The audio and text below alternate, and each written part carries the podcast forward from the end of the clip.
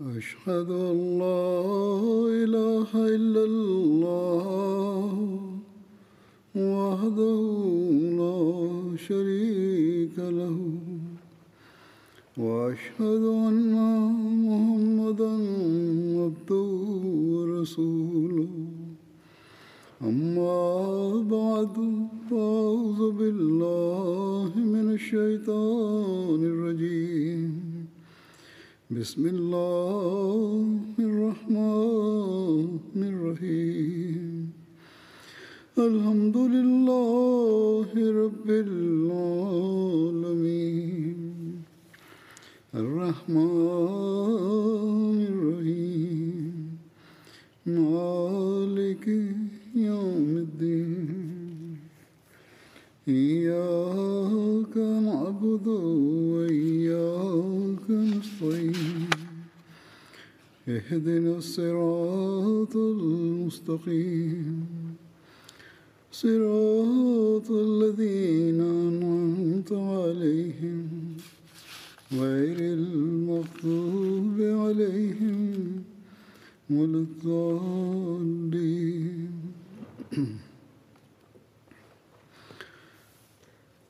Umar Rizdanano berichtet.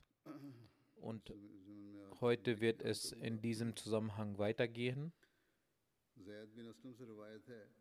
Zaid bin Aslam überliefert, dass sein Vater ihm sagte, ich war einmal bei Hazrat Umar bin Khattab und wir sind gen Hara Waqim gegangen. Das ist ein Ort zwischen zwei Haras. Hara bedeutet schwarzer steiniger Boden. Es ist östlich von Medina. Es heißt auch Hara Banu Qureza und Haratul Wabra ist ein zweiter Ort, welcher westlich von Medina drei Meilen entfernt ist. Er sagt, ich war dort und als wir bei Sirah ankamen, gab es ein Feuer, das wir sahen. Sirah ist auch drei Meilen von Medina entfernt. Hazrat Umar sagte, O Aslam, ich glaube, das sind äh, Reisende, die wegen der Nacht und Kälte hier geblieben sind. Komm mit mir. Wir gingen schnell zu den Menschen und sahen, dass dort eine Frau mit seinen Kindern ist und dass sie etwas auf dem Feuer kocht und die Kinder vor Hunger weinten. Hazrat Umar sagte, Assalamu alaikum. O ihr mit dem Licht. Er bevorzugte nicht, O ihr mit dem Feuer zu sagen, sondern O ihr mit dem Licht. Die Frau sagte, Wa alaikum salam. Hazrat Umar fragte, kann ich näher kommen? Sie sagte, komm mit guter Absicht, sonst geh weg.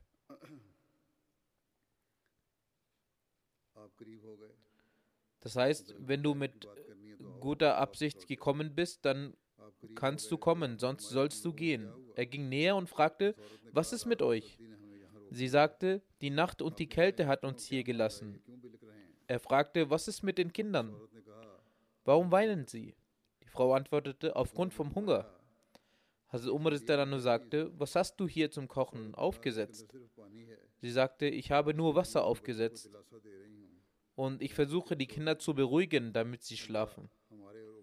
Gott wird zwischen mir und Hazrat Umar entscheiden. Er sagte, O Frau, möge Gott barmherzig mit dir sein. Wie sollte Umar von dir erfahren? Sie sagte, Umar ist unser Hüter. Das heißt, die Frau sagte, Umar ist unser Hüter und er unterstützt nicht unsere Situation. Hazrat Aslam, der mit Hazrat Umar war, sagte, Hazrat Umar kam zu mir und sagte, komm mit mir. Wir gingen mit voller Geschwindigkeit zu Darul Dakik. Also Umar hatte in seiner Ära ein Gebäude namens Darul Dakik errichtet, wo Mehl, Sattu, Mehl aus gerösteten hm, Hülsenfrüchten oder Getreidekörnern, Datteln und Sultaninen etc. für Reisende waren, die es benötigen. Er hatte dort einige solche Lager zwischen den Reisewegen von Mekka und Medina geschaffen. Er nahm einen Sack Getreide und eine Packung von Fett von dort und sagte zu Aslam, Hilf mir, diese aufzuheben. Hazrat Aslam sagte, ich habe gesagt, lassen Sie mich diese anstelle von Ihnen tragen. Hazrat Umar sagte zwei oder dreimal, nein, hilf mir, diese aufzuheben. Hazrat Aslam sagte, ich sagte die ganze Zeit, lassen Sie mich tragen. Und Umar sagte, möge Gott dir wohl erweisen, wirst du am Tag des jüngsten Gerichts meine Last tragen? So brachte ich ihn diesen Sack, er legte ihn auf seine Schultern und ging los. Sie gingen schnell dorthin, so kamen sie bei der Frau an und legten diesen Sack dorthin und nehmen etwas Mehl heraus und sagten, tu dies langsam in den Topf und ich helfe dir. An einer zweiten Stelle heißt es, dass Hazrat Umar sagte, tu das Mehl langsam herein und ich bereite dir Harira vor. Hazrat Umar blies in das Feuer, damit es heißer loderte. Aslam, der Überlieferer, sagte, Hazrat Umar hatte einen langen und dichten Bart und ich sah, dass der Rauch aus seinem Bart herauskam. Das heißt, wenn Rauch aufstieg, ging er auch in seinem Bart hinein. Als die Mahlzeit zubereitet war, stellte er den Topf herunter und sagte, holt Geschirr. Die Frau holte einen großen Teller. Also Umar schöpfte Essen hinein und sagte, gib den Kindern Essen und ich bereite das Essen für dich zum Abkühlen aus. Ich breitete das Essen also in einem anderen Gefäß aus, damit es abkühlte. Er machte dies sogar so lange, dass die Kinder sich satt gegessen hatten. Das, was vom Essen übrig blieb, ließ er bei ihr. Aslam sagte, Hazrat Umar stand auf und ich stand auch mit ihm auf. Die Frau sagte daraufhin, möge Gott ihnen den besten Lohn gewähren. Du bist in dieser Angelegenheit mehr als Amirul Mominin berechtigt, was den Lohn angeht. Hazrat Umar sagte, sprich Gutes. Wenn du zu mir, zu Amirul Mominin gehst, dann wirst du mich inshallah dort vorfinden. Weiter sagte er, Aslam, Hazrat Umar dann ging zur Seite und richtete beim Sitzen einen Blick zu der Frau. Ich sagte zu ihm, Gibt es noch etwas anderes, das wir tun müssen? Er antwortete mir nicht. Ich sah die Kinder, wie sie miteinander spielten und lachten, bis alle Kinder zufrieden einschliefen. Hazrat Umar dankte Allah und stand auf und sagte zu mir, O Aslam, die Kinder waren wach aufgrund des Hungers und sie weinten. Ich wollte hier nicht weggehen, bis ich die Kinder in einem Zustand der Ruhe gesehen habe, wie ich es, wie es ich soeben gesehen habe. Also Muslim hat dieses Ereignis ebenfalls zitiert. Er schreibt, die menschlichen Bedürfnisse für diejenigen zu erfüllen, die diese nicht eigenständig erfüllen können, ist die Pflicht der islamischen Herrschaft. Es ist die Verantwortung der islamischen Herrschaft.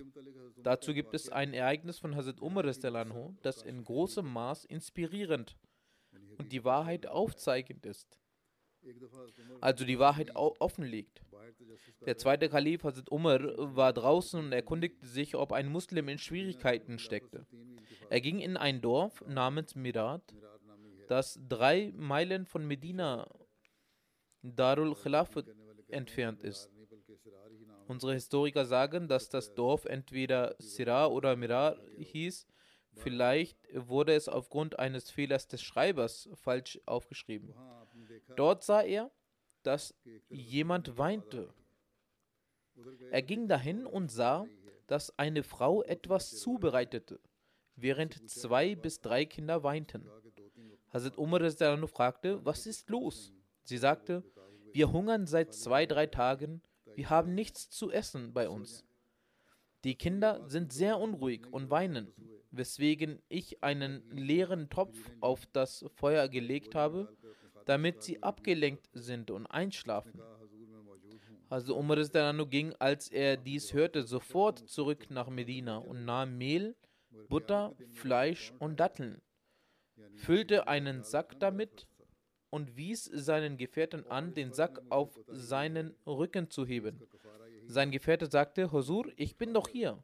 Ich kann es tragen. Also Umar sagte, sagte auch wenn du den Sack trägst, wer wird dann am Tag des jüngsten Gerichts meine Last tragen? Es ist also meine Aufgabe gewesen, mich um deren Nahrung zu kümmern. Ich habe hier in dieser Pflicht Nachlässigkeit gezeigt, weswegen ich diese Mittel als Ablösung eigenständig trage und sie zu ihnen trage. Also Muslim Salano schreibt, die Begebenheit, die bezüglich der Unterstützung von Bedürftigen erwähnt werden, sollten einem nicht dazu verleiten zu denken, dass jedem scheinbar Bedürftigen etwas gewährt wird und dadurch eine Faulheit entstanden ist. Er Salano schreibt, Dort, wo der Islam dazu gebietet, den Bedürftigen zu helfen, beseitigt er, wie gerade erwähnt, auch die Faulheit und den Müßiggang. Die Unterstützung wird nicht deshalb gewährt, damit Müßiggang und Faulheit entsteht. Die Hilfeleistungen waren nicht dafür gedacht, dass die Menschen ihre Arbeit niederlegen und zu Hause sitzen bleiben. Diese Hilfeleistungen wurden ausschließlich jenen gewährt, die wirklich bedürftig waren. Vielmehr wurden die Leute davon abgehalten zu betteln. Also Umar hat auch sehr strenge Maßnahmen ergriffen, um gegen das Betteln vorzugehen. Es war nicht so, dass er jemanden sah und Essen gegeben hat und jemand fragte und er es den Menschen gewährte. Wenn der Fragende beispielsweise gesund war, wurden auch strenge Maßnahmen ergriffen. Einst sah Hazrat Umar einen Fragenden, dessen Tasche mit Mehl gefüllt war.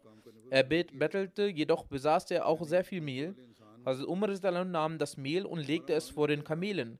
Er leerte seine Taschen und sagte, jetzt kannst du betteln. Dadurch wird ersichtlich, dass Fragende dazu bewegt wurden, zu arbeiten. Das heißt, dass dieser Mensch ein gesunder Mensch war und es nicht nötig hatte zu betteln. Man soll sich anstrengen, etwas verdienen und dadurch sich etwas leisten. Er gab ihm die Lektion, dass wenn er wiederholt betteln würde, ihm es nochmals genauso ergehen wird. Er wird von ihm genommen, es wird von ihm genommen werden und den Tieren gewährt. Viele Bettler geben dieses eine Beispiel und sagen, dass also Umar sich sehr gekümmert hat. Sie schauen jedoch nicht, wie stark der Islam gegen das Betteln vorangegangen ist. Hierbei ist die Praxis des heiligen Propheten zu erkennen, die Hazrat Umar fortgeführt hat. Diese Handlung betrachteten sie nicht. An einer anderen Stelle erwähnt Hazrat Muslim diese Begebenheit wie folgt. Schaut zu Hazrat Umar Auf der einen Seite erzitterten mächtige Herrscher der Welt vor der Aura und Macht von Hazrat Umar. Die Regierungen von äh, Khosrau und dem Kaiser fürchteten sich vor ihm. Auf der anderen Seite sieht man, dass in Dunkelheit der Nacht der großartige Mensch Hazrat Umar das Weinen der Kinder einer Beduinen hört und erschüttert ist. Er lädt einen Sack Mehl auf seinen Rücken und nimmt, nimmt einen großen Becher Öl in seine Hand und geht zu ihnen und kehrt nicht zurück, bis das Essen für die Kinder gemacht wurde und sie in Ruhe schlafen gegangen sind. Ferner sagte der befreite Sklave von Hazrat Umar Aslam, der auch zuvor erwähnt wurde, eine Karawanne von Händlern erreichte Medina. Die Leute machten auf dem großen Platz des Eid Halt. Hazrat Umar sagte zu Hazrat Abdurrahman bin Auf, würde es dir gefallen, wenn wir in der Nacht den Schutz und die Wache dieser Menschen übernehmen? Hazrat Abdurrahman bin Auf bejahte dies. Somit haben beide die gesamte Nacht die Karawanne bewacht und den Gottesdienst abgeleistet. Hazrat Umar hörte das Weinen eines Kindes, er ging in diese Richtung und sprach die Mutter des Kindes an. Fürchte dich vor Allah, kümmere dich mit Sorgfalt um dein Kind. Nachdem er dies gesagt hatte, kehrte er zurück. Als er zurückkehrte bei den Habseligkeiten der Karawanne, die er bewachte, hörte er erneut das Schreien des Kindes. Er ging erneut zur Mutter und wiederholte seine Aussagen und kehrte zurück zu seinem Platz. Als die Nacht in ihrem letzten Abschnitt gelangte und er erneut das Schreien des Kindes hörte, ging er zur Mutter des Kindes und sagte, möge dir Gutes widerfahren, du bist eine sehr nachlässige Mutter. Dein Kind war die ganze Nacht über beunruhigt und hat geschrien. Die Frau entgegnete, O Diener Allahs, ich versuche das Kind von der Milch abzugewöhnen und ihm etwas anderes zu geben. Jedoch lehnte das Kind es ab. Es möchte nur die Milch trinken. Er fragte, wieso denn das? Sie sprach, da Hazrat Umar nur von jenen Kindern die Leistungen gewährt, die sich von der Muttermilch abgewöhnt haben. Er fragte, wie alt das Kind sei. Sie antwortete, so und so viele Monate. Hazrat Umar sagte, möge dir Gutes widerfahren. Du solltest keine Eile zeigen, die Muttermilch abzusetzen. Als er den Menschen hiernach das Fajr-Gebet leitete, konnten die Menschen aufgrund seines Weinens der Rezitation nicht folgen. Also Umar sagte zu sich, möge Umar Schlechtes widerfahren, denn er ist, Hazrat, der ist, denn er ist möglicherweise für den Tod von vieler muslimischer Kinder verantwortlich. Anschließend, anschließend gab er ein Gebot an denjenigen weiter, der es verkünden sollte. Es wurde verkündet, den Kindern soll nicht vorschnell die Muttermilch abgesetzt werden. Es wird von nun an jedem Kind, welches geboren wird, Leistungen zugesprochen. Also Umar hat diese Anweisung an alle Länder entsandt. Diese Begebenheit hat Hazrat Muslim Maud auf seine Art erwähnt. Also Umar hatte zu Beginn noch nicht Hilfeleistungen für Kinder bestimmt, die noch die Muttermilch getrunken haben. Später hat er jedoch das Recht, auch dieser Kinder akzeptiert und geboten, dass ihr Anteil ihren Müttern gegen, gegeben wird. Also Umar war zuvor der Ansicht, dass jene Kinder, die noch die Muttermilch zu sich nehmen, noch nicht Teil der Gesellschaft sind. Die Verantwortung unterliegt der Mutter und nicht der Gesellschaft, beziehungsweise dass aus dem Betul Mal Versorgungsleistungen gewährt werden. Indes ist einmal Hazrat Umar nur für einen Spaziergang nach draußen gegangen. Außerhalb der Stadt war eine Karawane von Beduinen angekommen. Aus einem Zelt hörte Hazrat Umar das Schreien eines Kindes. Die Mutter versuchte es mit Bewegungen zum Schlafen zu bringen. Als das Kind nach einiger Zeit trotzdem nicht eingeschlafen ist, schlug sie das Kind auf das Gesicht und sagte: Weine auf das Leben von Umar. Hazrat Umar war erstaunt. Welche Beziehung hatte er mit dieser Angelegenheit? Also Umar hat die Frau um Erlaubnis gebeten, in das Zelt einzutreten. Er ging hinein und fragte, was ist ihr Anliegen? Da sie Hazrat Umar nicht erkannte, sagte sie, was möchten Sie? Umar hat für jeden Versorgungsleistungen bestimmt, jedoch weiß er nicht, dass auch Kinder, die die Milch trinken, Nahrung brauchen. Ich habe nun nicht genügend Milch und habe das Kind von der Milch abgesetzt, damit für ihn die Leistungen bestimmt werden. Also Umar kehrte sofort zurück. Er ließ einen Sack voll Mehl bringen, hob es auf und wollte losgehen. Die Person, die für das Lagerhaus für bestimmt war, trat nach vorne und sagte, dass sie es bringen wird. Also Umar sagte, lass es bleiben, ich werde es selbst tragen und bringen. Wenn ich am jüngsten Tag ausgepeitscht werde, wirst du dann in, an meiner Stelle Rechenschaft ablegen? Ich weiß nicht, wie viele Kinder durch mich gestorben sind. Hiernach hat Hazrat Umar beschlossen, dass auch für die Kinder, die die Muttermilch trinken, Leistungen gewährt werden. Der verheißte Messias sagt, in einer Überlieferung wird von Ammar bin Khuzaimah berichtet, dass Hazrat Umar seinem Vater sagte, was hat dich davon abgehalten, auf deinem Grundstück einen Baum anzupflanzen? Der Vater hat damit aufgehört, weiter Bäume zu pflanzen, beziehungsweise hat anstelle von verdorrten Pflanzen keine neuen äh, gepflanzt. Der Vater sagte, ich bin nun alt geworden, bald werde ich sterben. Welchen Vorteil habe ich darin? Hazrat Umar antwortete, es ist deine Verantwortung, dass du hier Bäume pflanzt. Dies ist kein Argument und du musst hier Bäume pflanzen. Der Überlieferer sagt, dass später Hazrat Umar mit seinem Vater sah, wie beide auf ihrem Grundstück pflanzen und Bäume pflanzen der verheißte Messias hat diese Begebenheit auch in Bezug auf den Schutz vor Faulheit und Müßiggang erwähnt. Auch, dass man selbst die Früchte der Bäume isst, die von der vergangenen Generation gepflanzt wurden. Daher sollte man auch für die kommende Generation etwas hinterlassen. Hazrat Muslim sagt, dass Hazrat Umar es pflegte, abends Rundgänge zu machen. Einst war er abends in der Stadt unterwegs, da hörte er eine Frau, die Strophen über Liebe rezitierte. Seine Heiligkeit informierte sich tagsüber und erfuhr, dass ihr Ehemann seit geraumer Zeit mit der Wehrmacht im Ausland ist. Hazrat Umar erteilte dann den Befehl, dass kein Soldat mehr als vier Monate weg von zu Hause bleiben darf. Wenn ein Soldat länger wegbleiben möchte, dann sollte er seine Ehefrau mitnehmen. Ansonsten soll der Offizier ihn nach vier Monaten gezwungenermaßen nach Hause schicken. In der Erläuterung heißt es an einer Stelle, dass Hazrat Umar die Frau gefragt, ob sie irgendeine Untugend beabsichtigte, als er sie die Strophen rezitieren hörte. Die Frau antwortete, ich suche Zuflucht bei Gott. Hazrat Umar mahnte sie, dass sie sich zügeln sollte und dass er einen Brief an ihren Ehemann versendet. Folglich sandte er dann nur einen Briefboten zu ihrem Ehemann, damit er zurückbeordnet wird. Dann äh, recherchierte er weiter und legte, wie schon erwähnt, eine Maximalfrist von vier Monaten fest.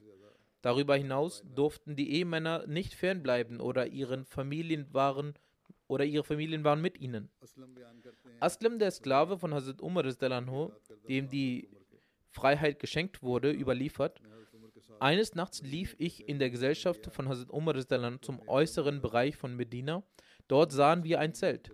Wir wollten zum Zelt laufen, als wir vernahmen, dass dort eine Frau ist, deren Wehen eingetreten sind und sie vor Schmerz weinte.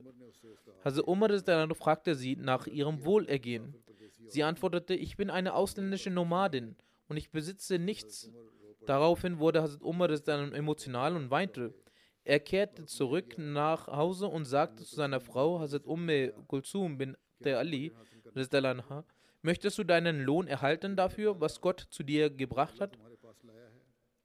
Er erzählte ihr das ganze Ereignis. Sie antwortete darauf, ja, gewisslich.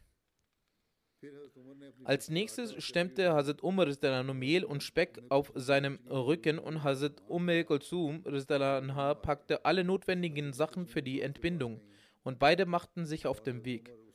Hazrat Umm Kulsum begab sich zu der Frau und Hazrat Umar gesellte sich zum Ehemann der Frau. Der Ehemann war vor Ort, er kannte Hazrat Umar nicht. Seine Heiligkeit unterhielt sich mit ihm, die Frau gebar einen Jungen. Hazrat Umm Kulsum Anha sagte, O Amirul Mominin, geben Sie Ihren Gefährten die frohe Botschaft eines Jungen. Das heißt, dass Hazrat Umar dem Ehemann der Frau die frohe Kunde geben soll, dass ein Junge geboren wurde. Als der Mann die Worte von Hazrat Umm Kulsum hörte, begriff er, mit welch einer großartigen Person er saß. Er wusste es zuvor nicht, in wessen Gesellschaft er sich befand. Daraufhin bat er Hazrat Umar um Verzeihung.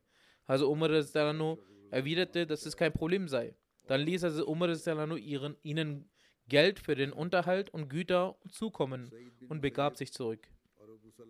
Said bin Musayyib und Abu Salama bin Abdurrahman überliefern, bei Gott, alles, was Hazrat Umar versprochen hat, hat er auch erfüllt.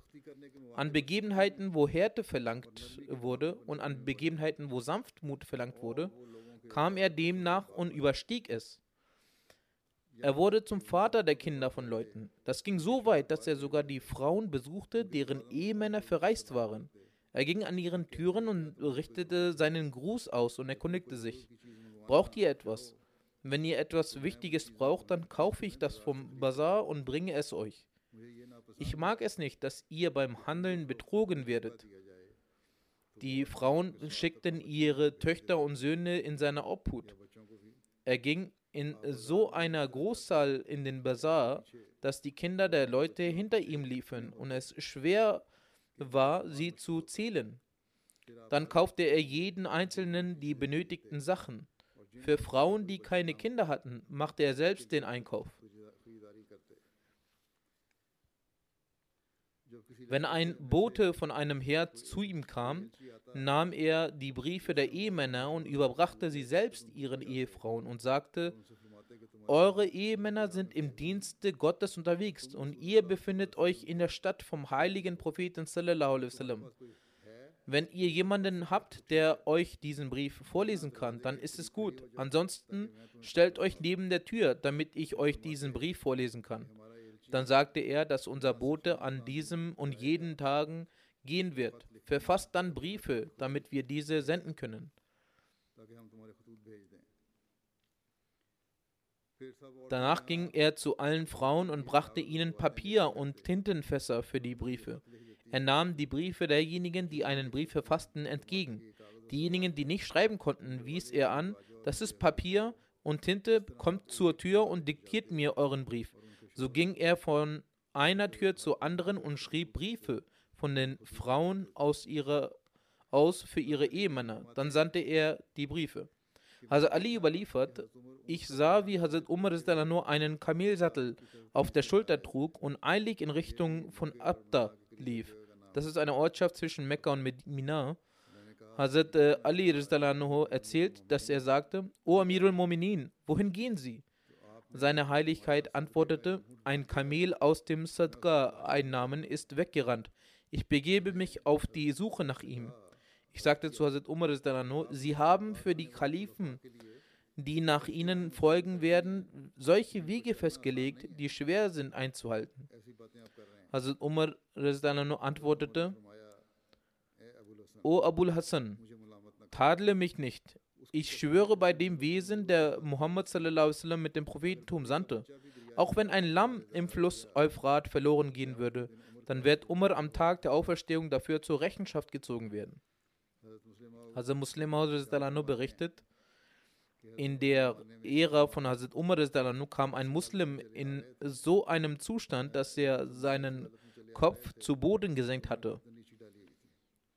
Das heißt, eine muslimische Person, die äh, gesenkten Hauptes daher lief, vielleicht war Hazrat Umar von dem Anblick sehr getroffen, dass er gesenkten Hauptes daher lief. Hazrat Umar schlug motivierend mit äh, seiner Faust auf seinem Kinn und sagte zu ihm, es ist die Zeit für den Sieg des Islam und läuft mit einem gesenkten Kopf.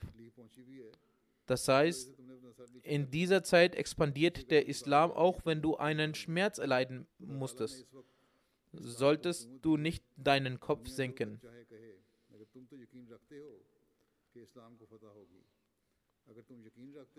Es ist nicht in, äh, nicht in angemessen, dass du gesenkten Hauptes herumläufst. Gott hat zu dieser Zeit dem Islam die Führungsmacht gegeben. Die Welt mag sagen, was sie will, aber du bist dir bewusst, dass der Islam obsiegen wird. Wenn du den festen Glauben besitzt, dass der Islam obsiegen wird, wieso bist du dann so gekränkt?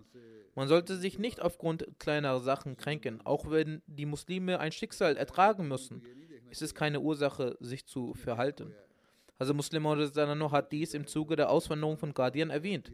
Er schreibt, ein Gläubiger sollte sich nicht darüber Gedanken machen, was er verloren hat. Er sollte sich vor Augen führen, für wen er etwas aufgegeben hat.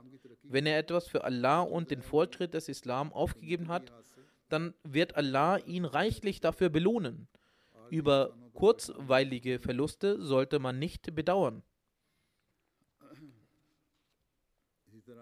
Hazrat Muslim Maud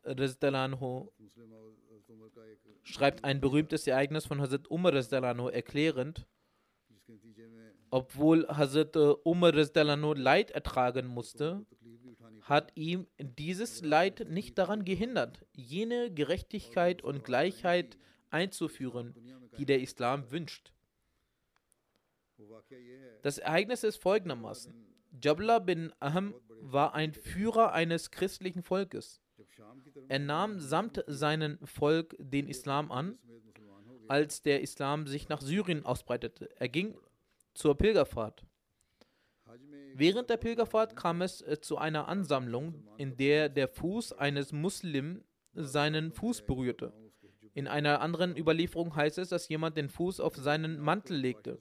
Da er stolz darauf war, dass er ein Herrscher ist und 60.000 Untergebenen hat und in einigen Überlieferungen heißt es sogar, dass sogar die Anzahl seiner Soldaten 60.000 betrug, hat er aus Zorn diesen einfachen Muslimen eine Ohrfeige gegeben. Er sagte, du hast mich entehrt. Weißt du denn nicht, wer ich bin? Du solltest einen Schritt zurückgehen und nicht deinen Fuß auf meinen legen. Der Muslim, der geschlagen wurde, schwieg. Doch ein anderer Muslim sagte zu ihm, Weißt du denn nicht, dass die Religion, in der du eingetreten bist, keinen Unterschied zwischen Menschen macht und besonders nicht an diesem Ort? Er antwortete, mich kümmert dies nicht. Es wurde gesagt, dass wenn diese Beschwerde an Hazrat Umar herangetragen wird, wird er dich zur Rechenschaft ziehen und diesen Muslim rächen. Jabla bin Aham wurde zornig und fragte, gibt es denn jemanden, der auf das Gesicht von Jabla bin Aham schlagen würde? Er antwortete, ich weiß es nicht, doch Hazrat Umar würde dies tun. So vollzog er rasch das Tawaf und ging zu einer Versammlung, in der auch Hazrat Umar war, und sagte und fragte, was geschieht mit einer Person, die eine schwäche Person geschlagen hat? Er antwortete, dass dann der schwächeren Person die Erlaubnis erteilt wird, die Person ebenfalls zu schlagen. Er sagte wieder, dass er ihn nicht verstanden habe. Wenn eine sehr große Persönlichkeit jemanden schlägt, wie wird dann mit der Person umgegangen? Er Rizalano antwortete, dass es im Islam keinen Unterschied zwischen mächtigen und weniger mächtigen Personen gibt. Dann sagte Umar Rizalano, Jabla, hast du diesen Fehler etwa begangen? Daraufhin log er und sagte, dass er niemanden geschlagen habe. Er habe lediglich eine Frage gestellt. Er stand von dort auf und ging mit seinen Anhängern fort. Er verließ den Islam und kämpfte mit den Römern sogar gegen die Muslime. Doch Hazrat Umar kümmerte dies nicht. Dies war die Gleichberechtigung, die der Islam eingeführt hat. Dies ist auch eine Lehre für die heutigen islamischen Länder.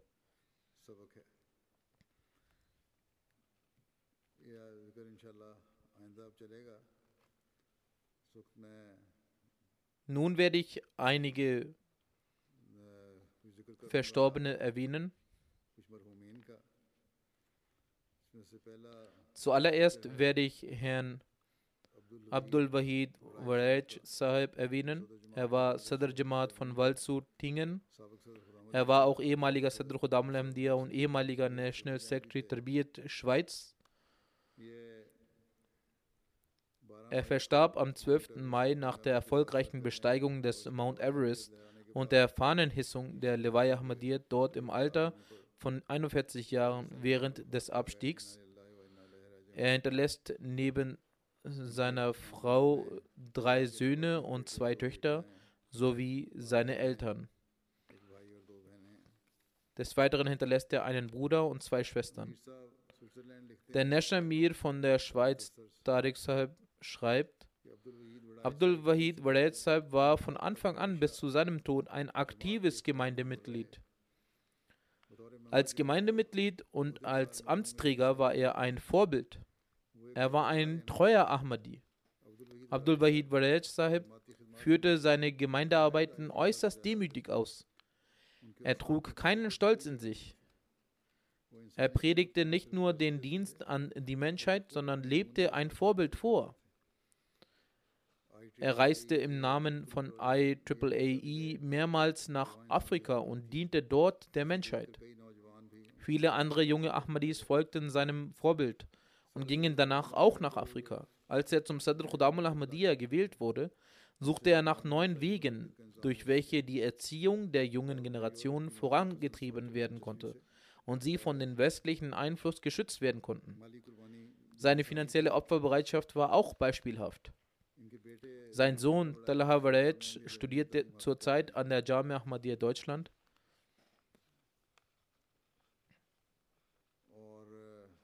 Er gab seinen Kindern eine gute Erziehung und deshalb studiert ein Kind auch in der Jamia. Zusammengefasst war auch Abdul Saab ein vorbildlicher Ahmadi, der die Rechte Allahs und die Rechte der Mitmenschen eingehalten hat. Auch Nicht-Ahmadis bekundeten ihr Beileid. Herr Steffen, Steffen Loth schreibt, ich habe viele Jahre mit Wahid Varetsab in der Firma Swisscom gearbeitet. Dies ist das größte Tele Telekommunikationsunternehmen in der Schweiz. Ich arbeitete ungefähr ein Jahr in seinem Team. Ich respektierte ihn nicht nur aufgrund seiner Expertise in seinem Bereich, sondern aufgrund seiner Arbeitsweise. Er war stets freundlich, er half anderen, war ehrlich und war eine vertrauenswürdige Person. Ich mochte es auch abseits der Arbeit mit ihm zu sprechen. Murabi Saab schreibt, dass er sehr hohe Eigenschaften in sich trug, das Khilafat liebte, Er verrichtete regelmäßig das Jumma-Gebet in der Moschee und versuchte auch die anderen Gebete in der Moschee zu verrichten. Er verrichtete auch das Tahajjud-Gebet. Rizwan Sahib, der National Secretary Mal, sagt, in der Branche vom Microsoft-Unternehmen in der Schweiz ging er seiner Arbeit als Softwareingenieur nach. So sagte er einmal zu mir, Microsoft wird die Branche in der Schweiz auflösen und nach Silicon Valley bringen. Und sie haben mir das Angebot gegeben, mitzugehen. Dort wird es alles geben und auch das Gehalt wird erhöht werden. Alle ihre Sachen werden wir von der Schweiz dorthin bringen. Er sagte jedoch, ich habe es abgelehnt, denn ich habe hier Dienste innerhalb der Gemeinde. Diese möchte ich nicht aufgeben und ich möchte dies nicht ablehnen und von hier weggehen. Später sagte er auch, durch die Gnade Allahs hat die Schweiz diese Branche von diesem Unternehmen in der Schweiz aufgekauft. Und sie sagten, sie wollten mich dorthin nehmen, aber Allah hat die Mittel hier bereitgestellt und nicht nur das, es hier ist, sondern auch mein Gehalt ist äh, nun mehr als das meines Vorgesetzten.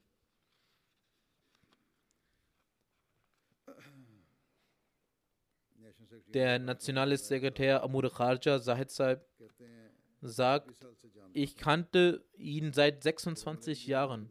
Ich hatte immer wieder die Möglichkeit bekommen, in der Khudamul Ahmadiyya zu dienen. Mit ihm. Er war sehr nett, verrichtete regelmäßig das Gebet, er betete viel, er war sehr fleißig. Er war dem Khilafat gegenüber sehr ergeben. Ein herzensgroßer Freund und freundlicher Mensch. Seit seiner Jugend hat er ein anderes Gemüt. Ich habe den Verstorbenen nie wütend erlebt und nie habe ich die Wut in, seinem Gesicht, in seinem Gesicht erkannt oder es in seiner Stimme vernommen. Nie habe ich ihn in lauten oder scharfen Ton reden hören. Mit, es geschahen auch Fehler und er erklärte es mit, immer, mit, immer in Ruhe und Besonnenheit. Mit Älteren als auch mit Jüngeren ging er immer offen und freundlich um. Er hatte immer ein leichtes Lächeln im Gesicht. Er war ein lebendiges Beispiel im Opfern von Leben, Eigentum, Zeit und Ehre. Es gab viele solcher Jugendliche in der Schweiz, denen der Verstorbene über ihre Zukunft nicht nur Rechtweisung gab, sondern er hat auch vielen geholfen, eine Arbeit zu bekommen. Unter der Khudamul Ahmadiyya hat er einen Ahmadiyya Hiking Club gegründet. Er hat viele Jugendliche mit dem Bergsteigen vertraut gemacht. Er war ein Mensch von äußerst eisernem Willen. Er sagt, ich habe ihn einmal gefragt, haben Sie denn keine Angst, während Sie Bergsteigen? Er sagte, ja, ich habe Angst. Und auch meine Familie war dagegen. Aber ich habe diese Lösung dafür gefunden, dass ich den Kalifen der Zeit getroffen habe. Er hat mich getroffen. Und vor ihm habe ich den Vorschlag gemacht. Ich dachte, dass ich ihm den Vorschlag machen werde, dass wenn er mir die Erlaubnis gegeben hat, beziehungsweise wenn ich die Erlaubnis bekomme, so sagte er, hatte ich mir vorgenommen, die Gipfel der sieben Kontinente zu besteigen und auf ihnen die Fahne der Gemeinde auf den Boden festzusetzen. Er sagte, dass er Angst hatte, dass ich es ihm nicht verbiete. Aber ich sagte zu ihm, setzen Sie die Fahne auf, wenn Sie es bis dorthin schaffen können. So werde ich es nun auch tun. So hat es dann dieser junge Mann niemals zurückgeblickt. Und um diesen besonderen Zweck zu erfüllen, hat er sich sehr bemüht. Daher hat er einen Gipfel nach dem anderen erklommen. Der Verstorbene hat auch die Ehre erhalten, die Fahne der Ahmadiyya auf dem Mount Everest wehen zu lassen. Der Schreibende sagt, ich weiß nicht, ob denn sein Tod als ein Märtyrium, Martyrium bezeichnet werden kann, aber aufgrund meiner Beobachtung kann ich sagen, dass ich im Verstorbenen ein Glaubenseifer war, welcher nur dir guten Menschen besitzen, nur einige guten Menschen besitzen, die sich den Tod als Märtyrer wünschen. Meiner Meinung nach hat er mit einem Eifer und guter Absicht versucht, die Botschaft des Islam, der Ahmadiyyat und der Einheit Gottes zu äh, überbringen. Und er war darin sehr erfolgreich. Auf dieser Reise mit dieser Absicht ist er auch vor Allah erschienen. Sicherlich hat er den Rang eines Märtyrers erlangt. Ich bete auch zu Allah, dass Allah ihm den Rang eines Märtyrers erteilt. Sein Vater Khadim Hussein Saab sagte, wir haben gesehen, dass unser Sohn immer weiter vorangeschritten ist und er erklomm einen Gipfel nach dem anderen. Und wir sahen, dass er nicht zurückblicken und stets nach vorne schreiten wird. Ein Freund fragte mich, wieso halten Sie ihn nicht davon ab? Das ist ein sehr gefährliches Hobby. Ich antwortete, wenn ich ihn davon abhalte, dann wird er auch nicht davon zurückbleiben. Denn er hat einen Eifer in sich, dass er die Fahne der Jamaat an jedem höchsten Ort wehen lassen will und die Botschaft von der Einheit Gottes überbringen will. Ein anderer Freund schreibt, einmal habe ich Sadr Sab gefragt, wenn Sie Bergsteigen gehen, was hören Sie dann, um sich zu motivieren? So sagte Sadr Sab, ich habe die Bücher des verheißenen Messias Islam heruntergeladen und ich höre diese auf meiner Reise. Ferner wurde er einmal gefragt, wie, wie beten Sie in solch einer Höhe und Kälte? Er antwortete, Murabisab, es macht mir sehr viel Spaß, auf den Bergen zu beten. Es geht mir ein Gedanke durchs Herz, dass auch die Propheten auf den Bergen weit weg von dem Lärm in Einsamkeit gebetet haben. Er schreibt, dass Abdul Wahid Varezab mir einmal gesagt hat, beziehungsweise mir eine Begebenheit erzählt hatte, dass er auf dem Dignali-Berg war, welcher im Norden Alaska ist und der kälteste Berg der gesamten Welt ist. Sein rechter Zeigefinger ist bei dessen Bergsteigung erfroren. Als er dem Arzt die Wunde zeigte, als er eine Wunde hatte, so hat der Arzt gesagt, dass dieser Finger komplett eingefroren ist. Es ist kein Körperteil mehr. Er sprach, wir müssen diesen sofort abtrennen. Dieser Finger taugt nichts mehr. Sadisab antwortete, das ist der rechte Zeigefinger, der bezeugt, dass Allah eins ist. Damit äh, bezeugen wir im Gebet, dass Allah eins ist. Ich werde diesen Finger keineswegs abschneiden lassen. Danach hat ihn Allah, Allah gesegnet. Es geschah durch die Gebete, dass sein Finger vollkommen genesen ist. Möge Allah seinen Kindern die Kraft gewähren, seine guten Taten fortzuführen die Vorzüge, die Menschen über ihn erwähnt haben, habe ich in ihm auch gesehen. Seine Vorzüge waren weit über diesen Besonderheiten seines Charakters. Er hat bei jeder Anweisung Folge geleistet. Er war nicht einer, der nur geredet hat, sondern in Demut und Treue war er sehr weit fortgeschritten. Er versuchte immer darin voranzukommen. Er war einer jenen Menschen, wenn diese gehen, eine Lücke hinterlassen. So wie ich es gesagt habe, war sein Ziel, die Fahne von der Religion Allahs und seiner Einheit überall wehen zu lassen. Darin war er erfolgreich. Möge Allah ihm gegenüber gnädig und barmherzig sein. Möge er seinen Rang erhöhen.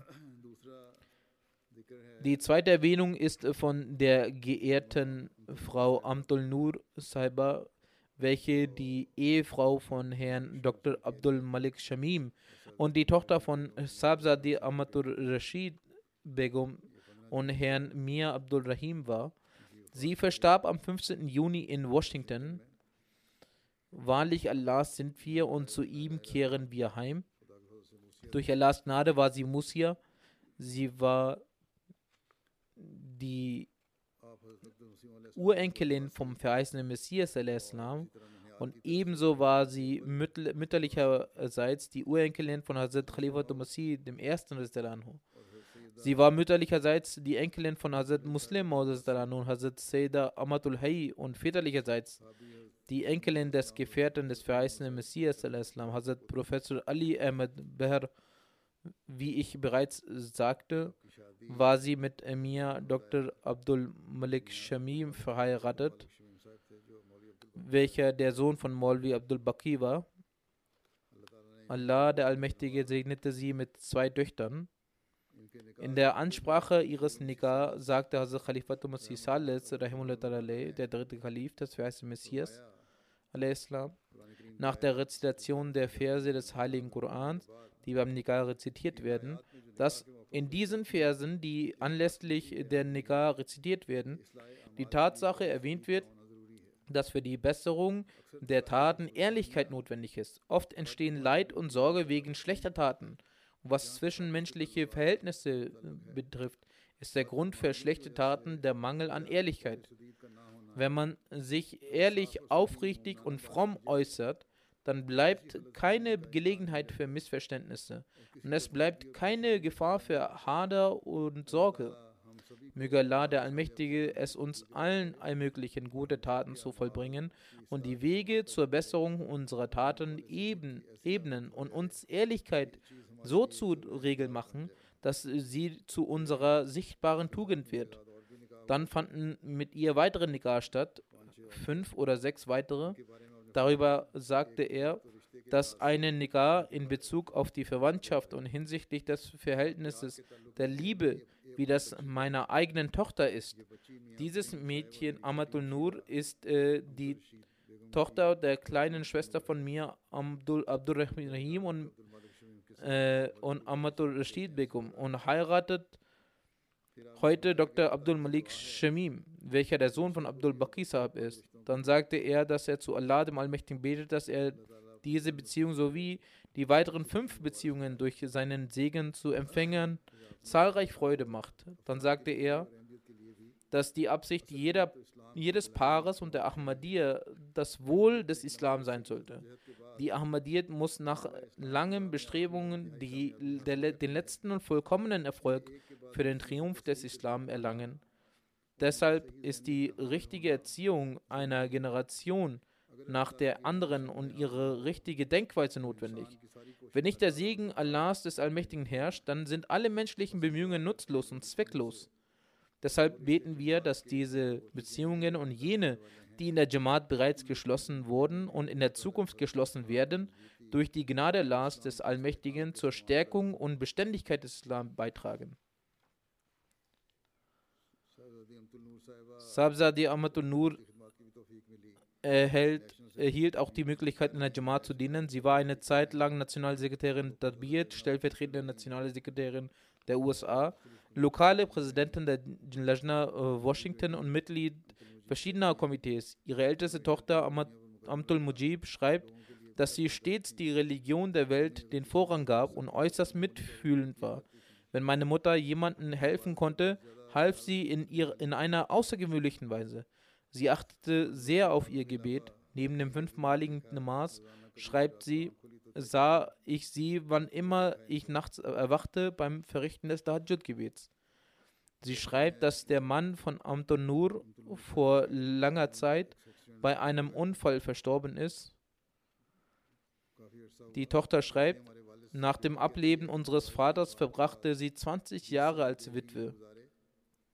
Auch in diesem Zustand hatte sie eindrucksvollen Gottesvertrauen. Der Aspekt der Dankbarkeit war in ihr stark vorhanden. Sie sagte, dass Allah ihnen sehr Güte erwiesen hat. Sie sagt, dass sie immer sagen hörte, Allah hat versprochen, dass er uns mehr geben wird, wenn wir dankbar sind. Also seid dankbar. Habt ein offenes Herz, zeigt Gastfreundschaft die Tugenden des wahren Mitgefühls zu Menschen und der Freundlichkeit waren in ihr stark ausgeprägt. Sie sagt, wir hörten aus dem Munde unserer Mütter, Mutter unzählige Male diesen Satz des verheißenen Messias, dass der gute Umgang mit Verwandten und engen Bekannten nicht bedeutet, dass man freundlich ist, wenn der andere auch nicht diesen guten Umgang pflegt.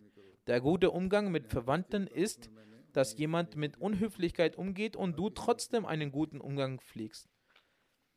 Ich sah diese Tugend in meiner Mutter in jeder Beziehung. Sie suchte in jedem gute Eigenschaften. Sie kümmerte sich um Verwandte, Mitglieder der Jamaat und auch Nachbarn. Wenn die Moschee einen Besucher hatte, suchte sie ihn auf und sprach äh, dann mit ihm und hieß ihn willkommen. Unzählige Leute haben gesagt, dass sie ein liebesvolles Wesen war.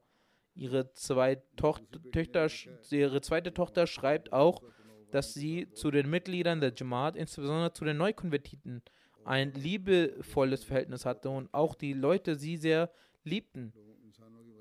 Sie wollte jedem Menschen helfen. Sie hatte die Sorge, dass sie jemandem helfen würden, der etwas äh, bräuchte und sie ihm nicht helfen könne. Die ältere Schwester von Amtul Nur, Frau Amtul Basir, schreibt, dass es eine afroamerikanische Frau gab, Schwester Shakura. Als sie zur Pilgerfahrt ging, sah sie im Traum, dass das Haus von Nushi, also das Haus von Amtul Nur, sie wurde zu Hause Nushi genannt, dass ihr Haus in Mekka war. Als Schwester Shakura zu ihr kam, sagte sie ihr, dass sie zu mir gekommen sind und äh, diesen Dienst, den ich für sie leiste, dass damit gemeint ist. 18 Jahre lebte sie bei ihr. Ihre Schwester, Frau Amtul Basir, schreibt, dass die Shakura, welche eine Afroamerikanerin war, 18 Jahre bei Nushi lebte. Acht Jahre war sie komplett bettlägerig und sie hatte auch ihr Augenlicht verloren. Nushi hatte sich sehr um sie gekümmert. Sie erinnert sich auch an das Gebet, weil sie dies vergaß. Ich habe auch gesehen, wie sie sich sehr um Schwester Shakura kümmerte. Als ich nach Amerik Amerika gegangen bin, hat sie selbst auf einem Rollstuhl gesessen und für ein Treffen zu mir gebracht. Auch Schwester Shakura war sehr dankbar für ihre Hilfe. Sie hatte einen Eifer für Tablik. Sie versuchte auf irgendeine Weise über die Gemeinde zu erzählen. Wenn jemand mal fragte, von wo sie aus Pakistan herkam, nannte sie immer Rabwa. Und so begann das Gespräch. Eine jüdische Familie hatte die Glückseligkeit, der Gemeinde beizutreten. Eine Frau aus der Familie heißt Ruqayya Asad. Sie war auch Teil der amerikanischen nationalen Amla. Sie sagt, dass der Charakter von Amtul Nur sehr schön war und sehr viele von diesen äh, profitierten. Jeder, der ihre äh, Gesellschaft genießen konnte, schwärmten danach von den Eigenschaften. Sie hat ihr praktisches Leben entsprechend äh, der, äh, der Islam Ahmadiyyat gelebt, weswegen Menschen von ihr beeindruckt waren. Und sie war für Menschen ein Vorbild. Sie hatte sich für die Erziehung der Lajna durch Begebenheiten und die Schriften des verheißenen Messias Islam gewidmet. Sie nahm an jedem Programm teil und leistete auf einer vorbildlichen Hilfe. Sie hat viel mit Geduld, Ausdauer und Mühe ihre Hürden und Probleme überstanden. Und bezüglich dessen, was sie für andere ein Vorbild, war sie für andere ein Vorbild. Sie leistete mit Liebe und Aufrichtigkeit Tabligarbeit und bei der Fürsorge der neuen Gäste war sie stets an oberster Stelle. Sie war für junge sowie für ältere Frauen ein gutes Vorbild. Je älter ich äh, werde, schreibt die Frau, umso mehr wächst der Respekt in meinem Herzen für sie. Dann schreibt sie, wir sagen, wir, wir sollten Khidmet Khalq machen, um uns um Arme und jene, die in Not sind, kümmern. Während Tante Nushi für die Hilfe von nicht verwandten Menschen seit Jahren ihre Zeit aufgegeben hatte, also dass sie für äh, sich keine Zeit hatte, Genauso haben auch andere Ahmadi-Frauen, vor allem afroamerikanische Frauen, gesagt, sie hatte eine sehr große, liebevolle Beziehung mit uns und hat uns über die Lehren der Ahmadiyyat sehr viel gelehrt. Möge der Allmächtige, auch ihren Kindern ermöglichen und ihren guten Taten fortzuführen und stets mit dem Khilafat verbunden zu bleiben. Sie hatte eine loyale Bindung zum Khilafat. Ich habe das auch gesehen. Auch zu mir habe ich gesehen, war sie stets gehorsam und auch äh, demütig. Möge Allah ihr gnädig sein. Die nächste Erwähnung ist von der geehrten Frau Bismillah Begum, Ehefrau vom geehrten Herrn Nasr Ahmed Khan aus Bahadur Sher, ein ehemaliger Offizier der Faste Khas, welche am 14. Juni in Deutschland im Alter von 84 Jahren verstarb. In ihrer Familie kam die Ahmadiyyat durch ihren Vater, Herrn Hazrat Chaudhry äh, Madul Haq Khan aus äh, Katagari. Er hatte die Möglichkeit, in dem Boarding School von Guardian zu arbeiten und der verheißene Messias hat ihm einen seiner Gewänder als Tabaruk gesegneten Geschenk gegeben. Sie hat fünf Töchter und zwei Söhne. Einer ihrer Söhne, Herr Mahmoud Ahmed, ist Murabi der Gemeinde und Missionary Charge in Fiji. Er ist auch Amir äh, in Fiji. Er, Herr Mahmoud Ahmed, unser Murabi, schreibt, nach dem äh, Tod unseres äh, ehrenwerten Vaters hat sie mit dem Geld, was das von den Ländereien kam, als erstes die Gender gezahlt. Sie sammelte das Geld von der Pension unseres ehrenwerten Vaters und gab dies nicht aus. Sie ließ mit diesem Geld in Tahirabad Janubi eine Moschee erbauen. Sie empfahl uns immer stets am Seil des Khilafat festzuhalten. Dann schreibt er, nach dem Tod unseres Vaters gab sie uns allen die Liebe eines Vaters und einer Mutter. Sie ließ uns nie die Abwesenheit unseres Vaters verspüren. Zu der Zeit war ich im ersten Jahr der Jamia. Sie sagte mir stets, du bist ein Soldat der Religion. Du hast dich wegen deinem Glauben gewidmet. Wo immer der Kalif der Zeit dich hinstellt, stell dich dahin. Bis zuletzt wiederholte sie dies. Er schreibt, zu Beginn war nur unser Vater vom Dorf nach Rabwa gezogen, weswegen alle unsere Verwandte und Bekannte vom Dorf oft nach Rabwa kamen.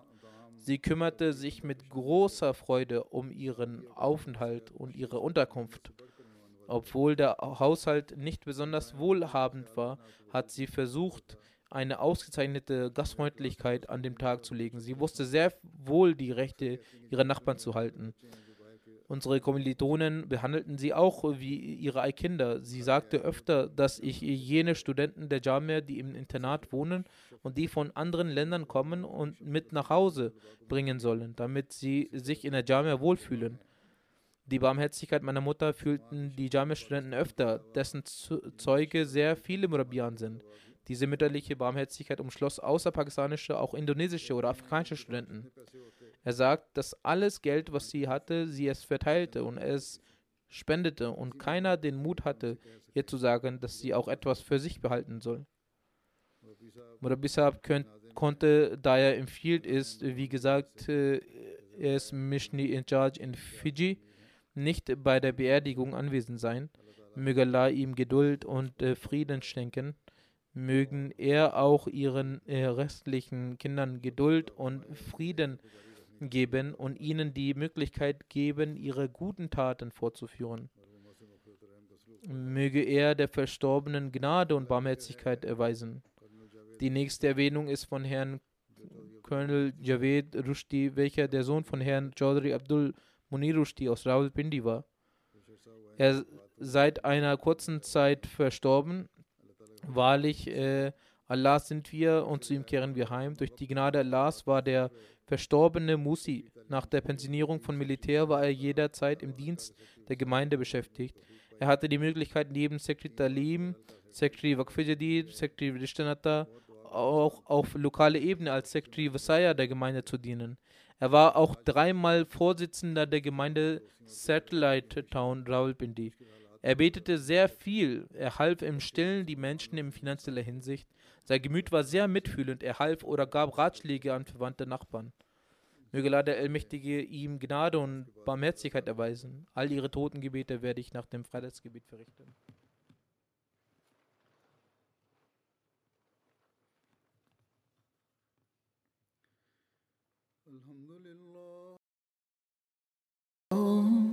الحمد لله نحمده ونستعينه ونستغفره ونؤمن به ونتوكل عليه ونعوذ بالله من شرور أنفسنا ومن سيئات أعمالنا.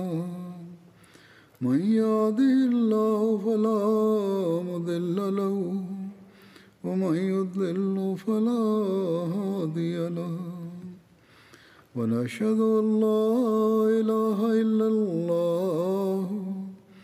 ونشهد أن محمدا عبده ورسوله.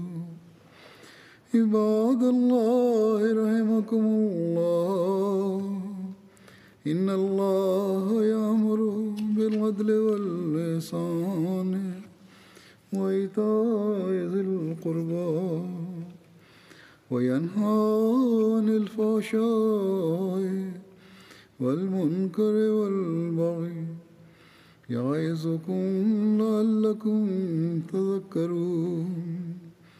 اذكروا الله يذكركم وادعوه يستجب لكم ولذكر الله أكبر.